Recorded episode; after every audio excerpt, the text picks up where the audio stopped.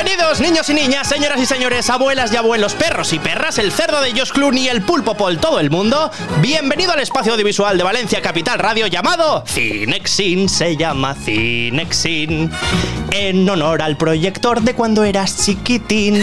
Así se llama esta sección.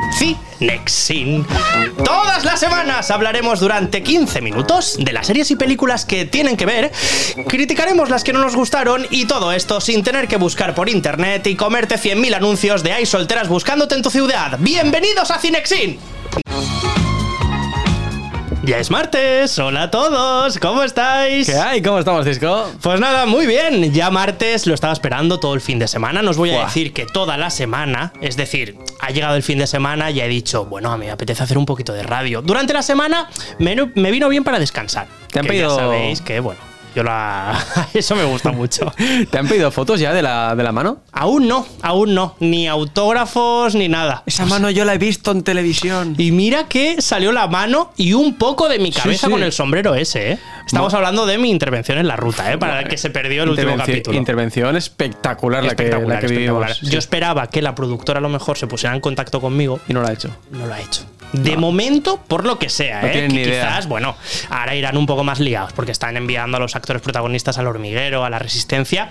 Hmm. Imagino que durante esta semana posiblemente se pongan en contacto conmigo. Uf, aunque con el lío de Pablo Motos, ¿a ti ¿te gustaría ir? Claro, bueno, claro, esa es otra. Igual te preguntan. Es que yo creo que hay ya tantos temas polémicos. Claro. Yo sabéis que antes en Cinexin, bueno, y ahora también lo relaciono bastante con los temas actuales, pero sí que nos metíamos bastante en berenjenales, eh, opinando por aquí y por allá. Pero es que ¿no os dais cuenta de que cada vez hay más temas políticos sobre la mesa? Uf, temas una- políticos, eh, polémicos, de todo. O sea, y además que afectan cada vez a más cosas diferentes. O sea, ya directamente si nos ponemos a hablar de cine, habrá muchos temas polémicos de por medio. Seguro. Que aquí en Cinexin algunos los vamos a tratar, otros no, porque a lo mejor no son tan interesantes para mí Y- o para Abel. Porque no queremos que nos peguen un puñetazo yendo por la calle. Ya. Es que al final, uf. Además que cada vez eh, el asunto está más calentito. O sea que, es que- igual nosotros que estamos en medios de comunicación nos arriesgamos a cosas, ¿eh? Sí, hay cosas. Pasan cosas. Bueno, no pasa nada. Bueno, no pasa Si alguien quiere algo, yo soy un tío súper majete y tal, y yo me bajo los pantalones enseguida. Bueno, cuidado, no digas Si vienen eso. con violencia, yo sí, sí, sí, lo que tú digas. Lo que quieras. Es que es así, hay que ir así por la vida. Toma mi reloj, pero no te lo he pedido. Toma Claro, mi reloj. Yo tengo mis convicciones hasta que me levanten el puño. Ah, claro, sí. Esa es mi frase. Sí, sí, sí. Y esa es la que os tenéis que tatuar todos en el pecho. Sí, sí. ¿Vale? Tiene usted razón, señor. Todo claro. Aquí tiene mi teléfono y mi cartera. Bueno, eh, hablábamos de redes sociales y del momento ese que yo puse en un vídeo. Para quien no lo haya visto, repetimos. Del capítulo pasado, ya sabéis que yo cuelgo algunos fragmentos de- del programa. Y en Instagram y en Twitter, sobre todo, y en TikTok también, subimos ese vídeo en el que salgo, algo, hago una aparición estelar, entre comillas, Aparición. en la serie La Ruta. Sí, mola. ¿Vale? Entonces, claro, yo aprovecho ya mis redes sociales, arroba ciscogreses, Ahí me podéis estamos. buscar ciscogreses, y ya directamente ahí podéis ver todo el contenido en cachitos diferentes. Pero bien, yo las redes sociales ya las aprovecho para acumular a bastante gente que ya me pregunta por series, me recomienda cositas, me recomienda que hable de algunos temas, que Qué eso a mí guay. me gusta mucho, Claro, que la gente me diga, oye, podrías tirar por aquí, oye, ¿has visto este programa que hablan de esto? Está muy guay. Eso O sea, mola, ¿eh? Yo os digo que lo sigáis haciendo porque me gusta. Pero lo que he hecho yo ha sido, bueno, lanzar una encuesta. Porque yo esta semana, no es que no quisiera trabajar, ¿eh? Es que yo tenía tantos temas sobre la mesa que dije, oye, elegid Claro. y así directamente, pues hablamos de lo que vosotros queráis. ¿Y el público ha hablado? Claro, algo democrático. Ah, eso me gusta. Y dije, bueno, pues podemos hablar de series que van a ser de estreno españolas, ¿vale? Esa es una opción. Buena. Luego, estrenos de películas que van a ver en 2023, También que ya sabéis buena. que viene muy cargadito, en diciembre ya empieza, pero luego enero, febrero, etcétera, Arranca la cosa. vienen muchas cositas. Y luego propuse hacer un especial de Disney. Claro, es que. Claro. Es que vas a lo. Claro, hemos ido a lo gordo, que ¿eh? ha puesto un caramelo en la puerta de un colegio. Hemos un caramelito. Claro. También es verdad que puso otra opción, ¿eh? Que era, pendejo, cállate ya, no me interesa. Siempre recordando a mis haters. Que también alguno, claro, alguno votaría seguro. Hombre, por supuesto. O sea, creo que en la encuesta más o menos votaron unas 150 personas, que está muy guay y os lo agradezco a todos de verdad. Pero había, no sé, un porcentaje, un 7% creo que era, ahora luego lo miraré, 5 o 7% que ponían esa opción. Así que yo entiendo que esa gente habrá visto esa opción y luego me dejará de seguir, porque si no, no tiene ningún sentido. O eso, O sí. o están invitados a venir a este plató y, a quedarse aquí con nosotros. Ojalá. Algún día podríamos hacer alguna visita guiada por aquí. ¿Qué te pero, con, parece? pero con los haters. ¿Eh? Sobre todo con los haters. Solo haters. Solo haters. A ver, a ver Me si gustan. son luego tan Es que- es que valientes. me gustan Nah, mucho. eso no. Ya Eh. sabéis que si me vienen con amenazas, yo digo lo que tú Cartera y móvil, cartera y móvil. Aquí tiene, señor. Así que la encuesta está propuesta, ya sabemos cuáles son los temas y ha ganado la opción pon la musiquita y nos enteramos.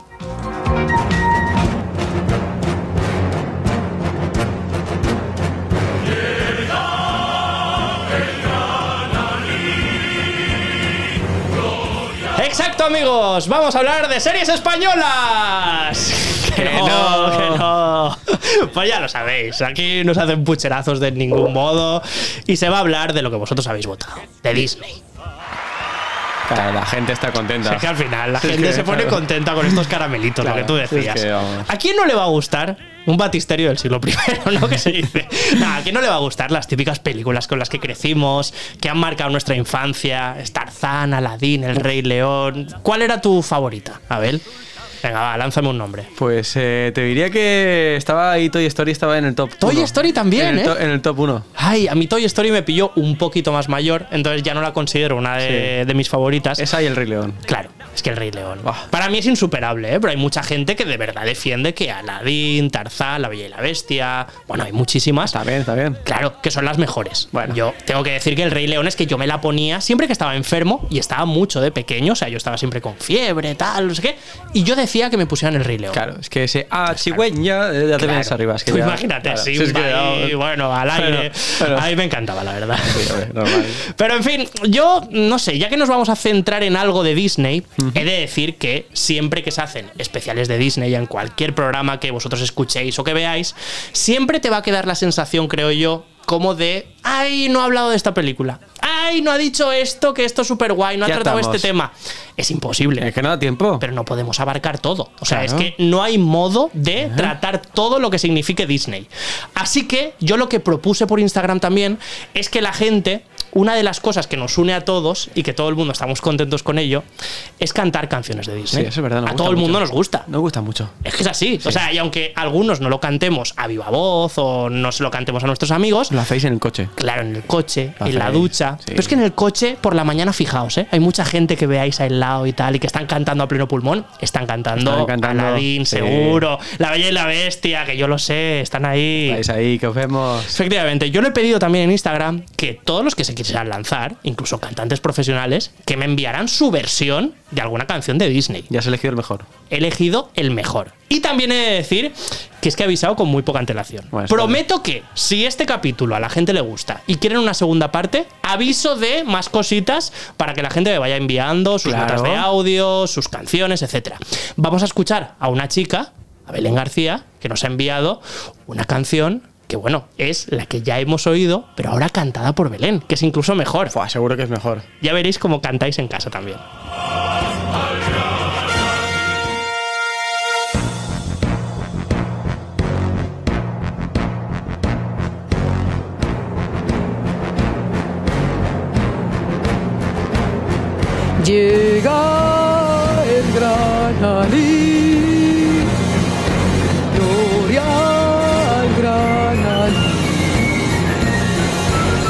Que arreglar todo el bazar. ¡Eh, tú! Sí, tú, no podéis faltar. Venid, que que ver. Es espectacular, ¿eh? es colosal. Es que gracias, Belén, ¿eh? O Y sea, esto- esto me lo- está dando alegría, ¿eh? Ya tengo nuevo tono de llamada, que lo De sepas. verdad que sí, ¿eh? Gracias, Belén. Míralo. Buah, es que vaya estribillo, ¿eh? A ver, mil gracias por enviarme esta versión. Si es que al final la gente tiene que lanzarse a la piscina. Le damos O sea, el pase de oro, ¿no? Claro, le damos el pase de oro, tú sí que vales, todo lo que sea. Lo que quieras. Nosotros vamos a continuar con este programón y ya con buenas sensaciones, ¿no? Porque esto da un poco de motivación también. Yo es que Así no que, ahora ya todo el mundo va a cantar en casa, yo lo sé. Sí, por favor. Ha quedado como un poquito de cosa. El- claro, le envío el audio, ¿no? A Cisco, lo Sí, va a poner, hombre. voy a quedar en evidencia. No, esto es para pasárselo bien. Claro, cogeros todo en la mano y a cantar. Efectivamente. Va, méteme la otra y empezamos ya a hablar de Disney como se merece.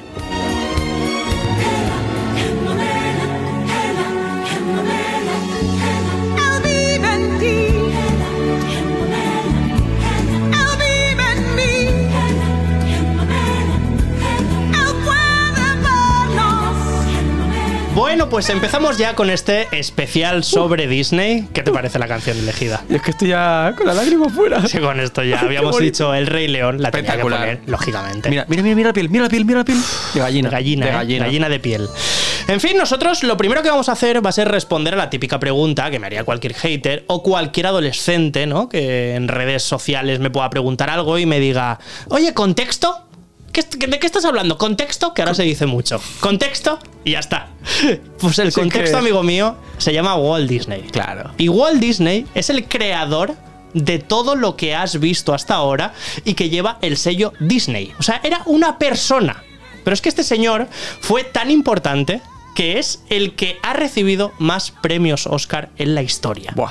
Y esto se tiene que decir, Sí, sí. porque luego tenemos a Catherine Hepburn, a Ingrid Bergman, a Meryl Streep, Que está que muy han ganado cuatro, tres Oscars, que está súper bien, pero es que Walt Disney, entre todas las producciones, cortos, eh, películas que ha hecho, ha ganado 26 estatuillas. Venga, ¿ahora qué? Entonces, ¿Ahora, qué? Contexto, ¿ahora qué? ¿Ahora qué se ríe? ¿Contexto? En fin, hay que poner las cosas en, bueno, pues cada uno en su Sí, sí, sitio y decirse las cositas también. En fin, Disney, esa persona que creemos que vive criogenizada, congelada. Ya sabemos que no. ¿Cómo que no? Bueno, ya se dijo que no, esto es una leyenda popular. ¿Me estás contando? Sí, no, esto se ha dicho muchísimas veces, aunque yo sé que cada uno en el cerebro tenemos como una esperanza de ojalá en algún momento se descubra que efectivamente Walt Disney está criogenizado Sería y está esperando a que se le cure la enfermedad. Bueno, todo eso, o sea, todo lo que está alrededor. Yo es que buscando el nombre de Walt Disney me he enterado de otro misticismo alrededor de esta persona, de este ver. creador estadounidense. ¿o no? ¿Cómo que no? Claro. A ver. La cosa es que yo de pequeño visité el pueblo almeriense de Mojácar. Sí, es muy precioso. Y cuando fui a Almería, me di cuenta de que había una placa, una placa enorme. Nada, procedí a leerla. Yo ya tenía pues 13, 14 años. Y leí. La inscripción decía así, ¿eh? No, no, o sea, no voy a mentir en esto porque No, no. esto es Esto es algo real. que Mojácar lo lleva por seña. Decía así: Walt Disney nació en Mojácar y su nombre era José Guirao Zamora. Sí, bueno, bueno, va. Bueno, esto es lo que dicen en ¿Eso es Mojácar. Esto es verdad totalmente. ¿Está Y comprobado científicamente? están, son las especulaciones sobre su nacimiento que la verdad que no queda nada claro. Y os voy a contar un poco, bueno, cómo está el asunto. Porque, a ver, la revista Primer Plano, en los años 40, empezó a investigar como un caso un poco extraño. Un caso extraño en el que el cura del pueblo y el alcalde decían que efectivamente Walt Disney había nacido en Mojácar y que su madre se llamaba Isabel Zamora. ¿Quién era Isabel Zamora? Qué bonito, ¿eh? Pues era una mujer que vivía allí, pero que no estaba casada. Entonces, eh, las malas lenguas comentan que de alguna manera pues era apartada de la vida social del pueblo de Mojácar y la mujer buscó un futuro en otro lugar totalmente diferente. Y ese lugar era Estados Unidos. Ella fue a vivir el sueño americano a Chicago, donde estaba su hermano ya viviendo. Por lo tanto, bueno, eso ya nos lleva a Chicago, el lugar donde precisamente se comenta que nació Walt Disney. Ya más o menos se van uniendo los caminos. Y aquí nos encontramos con algo raro. Bueno, parece que la madre de Walt Disney o de José Guirao en ese momento eh, enfermó durante el viaje y le comentó a su hermano qué podía hacer con su hijo, qué podía hacer con José. El niño tenía aproximadamente uno, dos años y el hermano de Isabel le comentó que lo mejor que podría hacer sería dejarlo con la familia Disney. Una familia que ya tenía tres hijos y con Walt, pues bueno, con José en este caso, José. bueno, pues harían una familia, ellos cuidaban muy bien de sus hijos, era una familia respetable de Chicago y hasta aquí la historia que defienden en Mojácar. Pero no es que la defiendan eh, algunos habitantes, algunos vecinos, etcétera. No, es que hay una asociación que se llama Walt Was Here. Walt estuvo aquí, Bueno, bueno, bueno. que bueno. defiende, bueno, de algún modo, saca la bandera para eh, defender que Walt Disney nació efectivamente en Mojácar y que hay pruebas suficientes como para eh, decir que así fue, que este fue el hecho que, bueno, convierte de alguna manera a Disney en español. La cosa es que, claro, ellos empezaron a pensar que Walt Disney era español porque en los años 40 vieron a dos hombres trajeados, así lo dice, ¿eh? así lo dicen en la Sí, sí, sí. asociación. Hay dos hombres trajeados que hablaban en inglés y que fueron directamente al ayuntamiento a preguntar si le podían dar la partida de nacimiento de José Guirao. Esa partida de nacimiento nunca se ha encontrado. Uf. No está en Mojácar. Pero claro, lo más interesante es que en Chicago tampoco hay ninguna partida de nacimiento de Walt Disney. Entonces, Wow. realmente, eh, ninguno de los dos lugares tiene la, pote- la potestad eh, definitiva para decir que allí nació el creador Disney. Es que la historia es muy Disney ya en sí, ¿eh? La historia ya es Disney, pero es que además hay como más aspectos, más características que nos envuelven a una historia, lo que tú decías, totalmente fantasiosa. Resulta que Salvador Dalí, Salvador Ujú, Dalí, sí, sabéis quién es, Un grande. Eugenio Un Salvador grande. Dalí, y Walt Disney compartieron proyecto. Compartieron un proyecto en el que, bueno, pues unieron estilos de los dos grandes genios y ese proyecto se quedó, eh, bueno, pues en los papeles, se quedó a medio hacer y nunca vio la luz. Hasta que, en los años 2000, en el 2003, uno de los sobrinos de Walt Disney le encargó a un director francés que llevara a cabo la realización de este corto. ¿Qué tiene de especial este corto? Pues este corto eh, lo protagoniza una mujer. Una mujer que vemos que está lamentándose en todo momento, que tiene muchas cosas en su interior, que la saca al final del todo, pero que siempre la estamos viendo por una mirilla muy pequeña. Mm, es algo que nos acerca bastante a esta historia y por eso los rumores eh, empezaron a comentar que Disney le había comentado sobre sus orígenes andaluces que él había estado investigando y decidieron realizar este cortometraje Buah. basándose en la historia real de Walt Disney y de su nacimiento, de su origen real. Me encanta. Pero claro, mm, la historia quedó ahí, ninguno de los dos nunca lo verificó, e incluso eh, Walt Disney tuvo una entrevista en La Vanguardia donde un periodista español le preguntó si él sabía si tenía orígenes españoles o no. Y él le comentó que era una anécdota muy graciosa, pero que realmente él suponía que de alguna manera se había malinterpretado porque él tenía un ayudante de apellido Zamora. Entonces, de algún modo, algún periodista, alguna crónica, algún reportaje, intercambió palabras, mezcló frases, etcétera, para llegar a pensar que Zamora era el apellido real de la madre de Walt Disney y que su origen era español. Así que ahí queda una historia que es increíble y que realmente es la más aproximada para pensar que Walt Disney era efectivamente español. Me parece maravilloso. Tú ¿eh? imagínate, ¿eh? Fuah. Claro. Les pues acabamos queda, de ¿eh? quitar el personaje más influyente de la historia de Estados Tal Unidos cual, eh, ahora mismo, ¿eh? ¿Y ahora con qué os quedáis? ¿Con que Walt Disney está congelado o que es español? ¿Con qué os quedáis? Uf. Yo, Yo lo tengo muy claro. ¿eh? ojalá esté congelado con la bandera de España. Uf, ¿te imaginas? Buah. Uf, sería tenebroso, Sería- ¿eh? sería, Ver mar- eso. sería maravilloso. Sería maravilloso, la verdad. En fin, ahí queda. Contexto: Walt Disney. El genio Walt Disney. A partir de aquí, vamos a volar para saber otra anécdota, otra curiosidad del universo Disney que tanto y tanto nos gusta.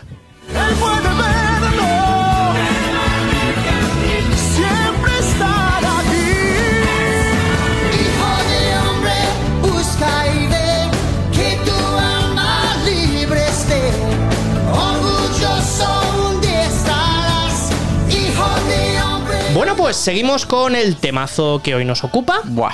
que es Disney. Esto es un temazo de Es verdad. que ¿eh? solo hacen buenas canciones en esa época. ¿eh? De verdad que sí, ¿eh? Ahora o sea, a mí esto lo que me sorprende es escuchar a un artista tan grande cantar Sí. en español. O sea, Buah. fíjate cómo era la internacionalización de Walt Disney y Sí. de cómo quería llegar a todos los lugares del mundo, que es que realmente hasta la banda sonora se modificaba Sí. para poder escuchar y adaptar eh, todas estas letras y toda esta pasión que se le ponía a cada una de las creaciones. Me ¿eh? encanta, me encanta. La verdad que lo estamos poniendo en un podio de honor y no estamos criticando nada de Disney y tal. Pero bueno, como ya hemos criticado millones de veces todo lo que tiene detrás y los cuerpos perfectos que siempre ha vendido Disney, es etcétera. es. Yo creo que es, pues bueno, por una segunda parte o una tercera que podamos tener, lo trataremos ya a fondo. Hoy simplemente nos estamos deleitando Claro, con lo que ha sido nuestra infancia, nostalgia, lo que vemos ahora con sobrinos, con hijos, con tal, y que nos gusta también enseñarles este tipo de películas que a nosotros también nos emociona, ¿por qué no decirlo? Y decirles, lo de mi época era mejor que lo tuyo. Efectivamente, mira esto, ya nos hacen películas así. ya nos hace lo de antes. Así somos nosotros, amigos. Sí, somos así. Nos hemos reconvertido. En fin, nos metemos, eh, bueno, como estamos oyendo, en una de las películas más, bueno, más buenas de Disney, Sí. titulada Tarzán. Tarzán, que bueno, se basa en una novela, no sé si lo sabíais, de 1912, llamada Tarzán de los monos. Y que también, bueno, ponía nombre a una película donde escuchábamos el famoso grito de Tarzán. ¿Tú me lo sabrías representar? Abel, ¿tú te acuerdas? Uf, eh, sí, pero no El es- mítico grito, ¿eh? Oh, Correcto. es que no, no, es de- es- es Pues como- fijaos sí. que yo no sé si habrá gente que lo vincule directamente a Disney. Y no es así. Porque esto salía en la película. Claro. La película real, de live Claro. action, que ahora se conoce como live Sí. action. No, era con personas Tarzán, normales, pues ya está. Tarzán decía, hacía ese grito junto a la monachita. Correcto. Que tampoco aparecía en la película de Disney. Bueno, pues adaptaciones que se iban Claro, haciendo. hace. Yo os lanzo ahora una pregunta. ¿Vosotros sabéis quiénes son realmente los padres de Tarzán? No. Perfecto. Lo cierto es que bueno, yo he lanzado la pregunta y os voy a poner otra vez en contexto. ¿Vale? Eran de Almería. Sí, bueno. es una historia un poco más rebuscada, ¿eh? A ver. Eh, os voy a sorprender y además mucho porque esta historia tiene miga de verdad. El director de esta película, de Tarzán, se llama Chris Buck. ¿Vale? Chris Buck es el director de Tarzán y aunque él no es famoso al estilo de Walt Disney, bueno, obviamente no llega a, esa- a esos niveles, la verdad que su sello en Disney ha quedado bastante grabado a fuego. ¿Por qué? Porque, bueno, él ha estado presente en proyectos tan importantes como La Tostadora Valiente, ¿os acordáis de esta gran película? La Sirenita o Pocahontas, ¿vale? Él ha estado eh, enfrascado en todos estos proyectos. Y con Tarzán le llegó por fin la oportunidad de dirigir una película. Ok. Bueno, pues ¿qué, ¿por qué os cuento esto? Os preguntaréis.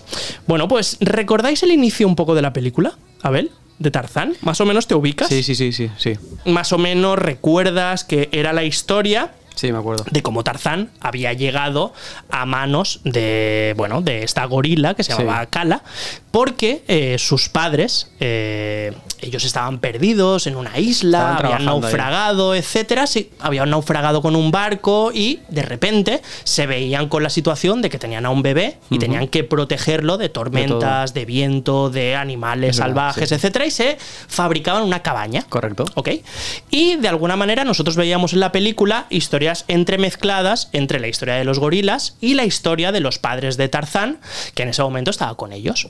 Muy bien, y hay un momento en el que eh, la historia de los gorilas eh, vemos como un leopardo ataca directamente a la cría de esta cala maravillosa y bueno, pues al final acaba matándola. Malditos leopardos. Y en este caso vemos como la historia de los padres también hace que desaparezcan totalmente de la cabaña y se queda el niño, Tarzán, solo, hasta que Kala lo descubre y decide llevárselo con ellos. Adopción. Total. Adopción total, pero por la vía rápida además. Con papeles. con ¿Vale? todo. Ese es el principio de la película.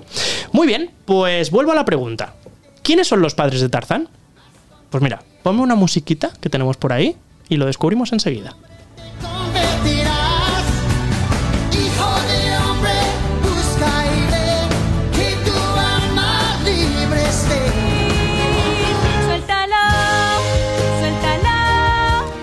Atención porque se viene noticia bomba. A ver, suéltalo.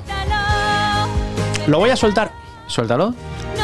Los padres de Tarzán también son los padres de Elsa y Anna de Frozen. ¿Cómo, cómo, cómo?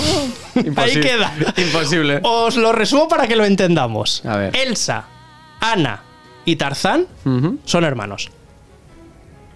¿Cómo os quedáis? Es imposible. Os estaba dejando esta pausa para No. que reflexionarais en vuestra casa, ¿eh? Películas que se llevan 14 años están relacionadas no por algo baladí, sino porque los padres de Tarzán No. son los mismos padres Que no, que no. que luego hemos podido ver en la película de Frozen. Me dejas de hielo, ¿eh? Claro, ahora mismo te estoy dejando congelado y nunca mejor dicho.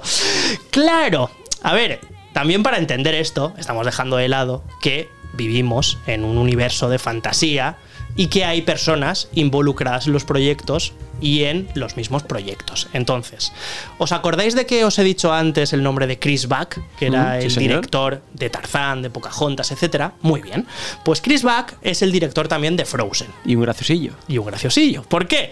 Os voy a contar la historia. Chris Buck explicaba que para hacer cada uno de los proyectos que acomete Disney, primero tienes que eh, comentar la idea, después diseñar los guiones, etc. Y hay hasta cuatro años de elaboración del proyecto en el que, bueno, pues la cabeza da muchas vueltas. Entonces, en este caso, Chris Buck no tuvo mejor idea que relacionar personajes de un universo y otro. ¿Qué hizo? Pues bueno, Frozen, no sé si también os acordáis del principio de la película, ahora ya no te voy a poner en apuros, Abel, ahora ya simplemente lo cuento. No, esta yo no la he visto, ¿eh? Bueno, pues los padres de. No os cuento nada porque aparece al principio. Los padres de Elsa y Anna son unos reyes. Entonces, cogen un barco y ese barco lo vemos como se hunde. Entonces, tiempo después vemos a Elsa y Anna que ya han crecido más y que cada una ha desarrollado su personalidad sin tener a sus padres cerca, ¿vale? Es una historia dramática desde el principio, pero que sus padres aparecen al principio y ya desaparecen. Muy bien, pues estos padres, como ya he dicho, aparece como que el barco se está hundiendo en el mar, ¿vale? Para Chris Buck, realmente ese barco se habría hundido, pero los padres no habrían muerto, sino que habrían llegado a parar a una isla en la que, con su hijo recién nacido, bueno, pues habrían buscado cobijo y se habían construido una cabaña. Wow. Por lo tanto, ya habían tenido Elsa y Anna, serían las hermanas mayores de Tarzán, y Tarzán sería el hijo más pequeño que Elsa y Anna nunca conocieron y que creció en la selva. Pero esto es imposible. Esto es imposible, pero bueno, en la mente de Chris Buck, él lo dijo. Vivimos en un mundo de fantasía y lo más interesante de Disney al final es soñar y crear teorías totalmente diferentes. Uf, ¿te imaginas el reencuentro? Así lo explica. Sí, sí, yo me lo imagino Buah. totalmente, además. Yo desde Si aquí- con Jane ya tuvo problemitas Tarzán, tú imagínate con sus hermanas. ¿eh? Se puede liar gorda, ¿eh? Se puede liar muy gorda. Y mira, ahora que comentó Jane, Jane, os acordáis todos cuando aparece en la película. Muy bien. ¿De qué color relacionáis el vestido de Jane? ¿Te viene a la cabeza algún fotograma en el que digas, Jane Sí. iba del color? Sí, eh, como si fuera un color crema. Color crema, mira, te- se aproxima más a amarillo. Sí, un amarillo ¿Vale? Mostaza, Sí, eso- eso amarillo. es, eso es. ¿Y qué personaje de Disney dirías tú que también utiliza un vestido amarillo al final de, una de sus películas? Uf, ahora me pillas. Un vestido así muy elegante para hacer un baile final con un personaje que se llamaba La Bestia. Ah, la bella. ¿Tú te acuerdas que Bella llevaba un vestido precioso amarillo para hacer ese Sí, último sí. baile con la bestia cuando ya se había No me digas que es la misma chica. Bueno, se comenta, esta es otra teoría que hay, que Jane es la nieta, es la nieta ¿Cómo? de Bella. ¿Por qué es la nieta? Porque han visto similitudes con ese vestido y aunque no es un vestido igual, dicen que al ser la nieta habría heredado ese vestido Bueno. y lo habría apañado para, bueno, configurarse ella un vestido a su medida, a su medida también de la época. Me cuadra, me cuadra. Ok, y es que además, durante la película, y ese es, bueno, como un leitmotiv que se utiliza bastante en Disney y es un recurso bastante utilizado, eh, bueno, saca unas piezas de cubertería y de menaje en el que están presentes la señora Potts, No. Chip, No. etcétera. Toda la cubertería que habíamos visto en La Bella y la Bestia, esto lo podéis buscar, ¿eh? En Tarzán aparece la cubertería y el menaje, las tacitas, que aparecen en La Bella y la Bestia. Pero no tienen vida. Por lo tanto, la gente dice que habría heredado tanto el vestido de su abuela como toda la cubertería y todo el menaje que había en el castillo. Y se vuelve a enamorar también de una bestia, porque Tarzán es ¡Efectivamente! ¡Efectivamente! Se repite la historia. Claro, pero esto a mí ya me hace, me hace más gracia porque al final lo estamos vinculando a la zoofilia. Y creo que la no, zoofilia no, que no vamos por ahí. hereditaria no es. No, no, vamos no por te ahí. vienen los genes. Pero no vamos por ahí. Ya, bueno, es que al final cualquiera claro, sabe con claro, esto. al final, chicos, mira, eh, he propuesto una curiosidad que se ha ido enredando bastante ido hasta que hemos ido a otra curiosidad.